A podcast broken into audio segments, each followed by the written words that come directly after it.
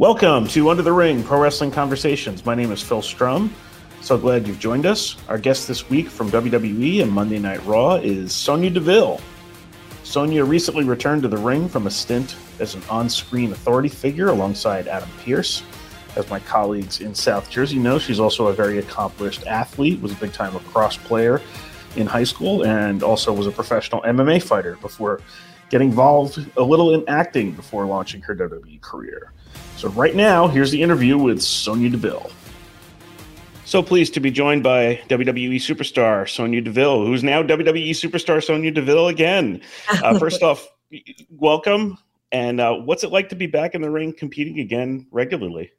Um, thanks for having me. And I mean, it feels like I'm I'm home. I mean, I, I embraced my role and I really enjoyed my role as WWE official. I think I'm a natural leader, and I think superstars naturally wanted to kind of follow my guide and and be represented by me. But i um i'm i'm a fighter and i'm a competitor at heart. And i've been since day one since i entered wwe so i feel like i'm back home and i'm ready to take over. Like this this is this is my time people when they're pursuing a career in WWE maybe don't think to themselves, man, I really aspire to be an on-screen authority figure, but it was also a pretty unique opportunity for you, especially off of a run where fans and pundits were starting to really recognize your verbal skills as well. What did you learn about yourself as a character during your time as WWE official Sonya Deville? Yeah, I mean, I feel like over the last like 2 or 3 years I've really been able to show myself and the fans that I, I have so much depth and diversity in my character, right? It's like I came in as the MMA fighter and, you know, I had hard hitting strikes and I could move and people kind of respected me for that first a little bit. And then I never really spoke. So it's like they didn't know if I had the chops on the mic. And then I was given that in the storyline with Mandy a few years back and people like, oh, she can talk. And I was like, yeah, like, you know, that's actually what I really enjoy doing. And so I was able to kind of show the depth and, and the craziness with Sonya then. And then with the authority role, I was kind of able to bring it all in and, and harness it and do a character completely different than crazy Sonya we saw in the Mandy storyline. So I just take a lot of pride in being able to diversify and show people that um, I'm not just the MMA fighter. I'm not just, um, you know, representing any one thing. I'm a well-rounded character that can kind of um, do it all. And I'm I'm growing and trying to get better every single day in every aspect of my career. Since you were an authority figure on TV, did you have input from anyone else, especially the person who basically made the role famous in Vince McMahon? Was there anybody else that kind of give you any tips about uh, what you were doing when you were going out there? Um, really, I was just taking notes from the, the people that did it best. Stephanie McMahon, uh, Mr. McMahon, of course. Um, I was able to be in a couple backstage segments with him, which was so cool, just like watching and and taking it all in. And um, he's definitely given me some uh, tidbits of advice along the way, which has been super inspiring and super cool. But yeah, just uh, the McMahon family does authority best. So yeah, I've definitely taken notes from them. So Pride Month is coming up in June. You're openly gay and in pro wrestling what does it mean to you to be a positive example to lgbtq plus fans and wrestlers? And what can the general public and fans do better to be allies and supportive of performers? Yeah i mean i just i just think back about myself before i was out um and the experience of coming out in front of like kind of the public eye. And i just think of like how nerve-wracking it was and how nervous i was to be criticized or judged and how far I've come from that mindset. Um, that was like seven years ago when I came out on Tough Enough. So I just think about um, younger me and what I would want to hear and what I would want to see. And I think it's just strength and unity and strength and representation. And I think it's just important to see it so that we know it's okay and we know it exists and we know um, that it's possible. Because uh, I think that's what I needed then. Um, so I just take a lot of pride in, in being the person to hopefully do that and help champion that. And um, just spread positivity and equality and having allies that aren't a part of the community are just important as having allies that are part of the community. And I think you're going to see that this year. We're doing, we did a pride photo shoot that we're about to unleash. And um, there's a lot of your favorite WWE superstars that are strong allies that are represented in that photo shoot. Um, so it's going to be really cool and really powerful, I think. Well, congratulations on all you're able to accomplish with that and and, and being such a good voice for that in the community too, because it's important. Thank you. And uh, in, in, doing prep for this, I, I, saw an interview you did with my colleague Alex uh, Beese at the Asbury Park Press in uh, prior to 2019, before the Pride March, and you were on a float, I believe, or some sort of presentation with Pat Patterson at that.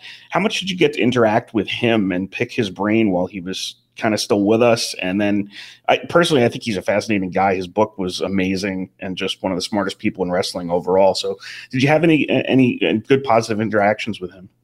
Yeah, a lot of singing. Um, Pat loves singing, so the whole day he was kind of like performing and singing, and um, we were uh, we were eating rainbow donuts together and making funny videos. So yeah, it was it was a really fun day. It was cool.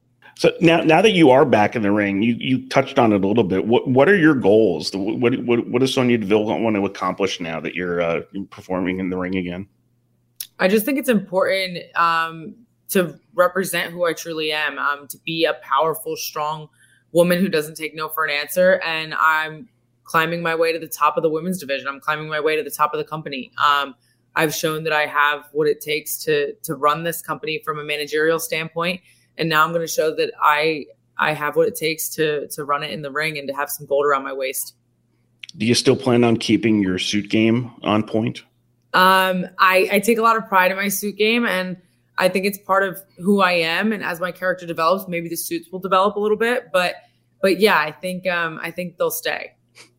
So some of my colleagues in New Jersey were mentioning uh, your your past athletically there in uh, field hockey in high school, and then obviously we all know what your uh, uh your MMA background was. I was kind of wondering about that transition to pro wrestling with your athletic background and kind of how what translated to kind of wrestling and and, and where that went for you. Uh, yeah, I played lacrosse, soccer. Oh, lacrosse, sorry. Yeah, um, soccer, basketball, track and field, and then of course MMA. So yeah, I I firmly believe that coming with any sort of athletic background can definitely give you a leg up just because you know how to control your body, you know how to move, you know how to you know what it means to compete, you know what it means to win, you know what it means to lose. So all of those um the physicality and the emotion from it, I think translates well into WWE. And I think that's why you've seen great crossover from the MMA world, great crossover from football, from baseball, from all kinds of sports, because I think an athlete is an athlete, and all of that can kind of help in in what encompasses a WWE superstar, and of course, a lot more, um, making it as unique as it is. Um, but yeah, definitely, I think it's helped. And then that's kind of the direction that the company is going now with the NIL uh, program too, with, with, some high level athletes and things yeah. like that. And just, I thought it was unique with your story specifically that it was kind of like an acting background and an athletic background, and then kind of marrying them together and just yeah. figuring out that hey, I'm pretty good at this too. Yeah, it's so crazy. It's it's it's such a cool thing they're doing with the NIL because as an athlete, you you only kind of had you know one choice and it's to go to the major leagues. And it's like now having WWE as this huge platform that could be another option for you I think is just giving collegiate athletes and Olympic level athletes like we've seen such an opportunity um, to transition from pure athletics to the world of WWE and sports entertainment. And I think you know a lot of athletes grow up loving WWE and, and wrestling. So I think it's like a a dream for a lot of them as well. Um, so I, I think it's such a cool platform. It's such a cool program. Um, I heard about it a few months ago and I was like, wow, this is really smart. This is going to bring some really, really talented people here and give them some really life changing opportunities, I think. You were on what right now was the, the most recent season of Tough Enough, I think, in 2015, if I got my years right. Um, what was it like going from that to NXT and breaking into pro, into WWE that way. You know, is there anyone along that path who you'd say was an important mentor or mentors to you along the way? And yeah, so many. Um, I didn't know what I was doing when I came in. I came in from the MMA world. I was a fighter. I didn't um, understand it, and I came in obviously through reality shows, so it was a little bit of a different trajectory and path than than a lot of people. But um, I just I just honed into my my competitive background, and I was like, I'm just gonna train really hard and get as great as I can at this. And then I started to realize that, oh, like I can use my acting and my experience, my experience um, in front of the camera in this in this world too. And so I started to kind of tap into that. And I had so many influential people around me. Um, I, I, had the honor to train with people like Bayley and Carmella um, when I was coming up. Liv Morgan and Mandy are two of my best friends that I got to kind of share the whole journey with, which was really cool. But yeah, Coach Sara Amato was awesome in in my path and kind of helping me mix and blend the MMA with the um, with the pro wrestling style. Um, so yeah, there's been a lot of people that are super instrumental in, in my journey and are still still here. So it's cool. And obviously, your trajectory with Mandy Rose goes all the way back to Tough Enough. What are your thoughts on what she's doing now in NXT with Toxic Attraction, and uh, how emotional was that? You know, rivalry, your matches with her and your team, and that kind of how it dissolved.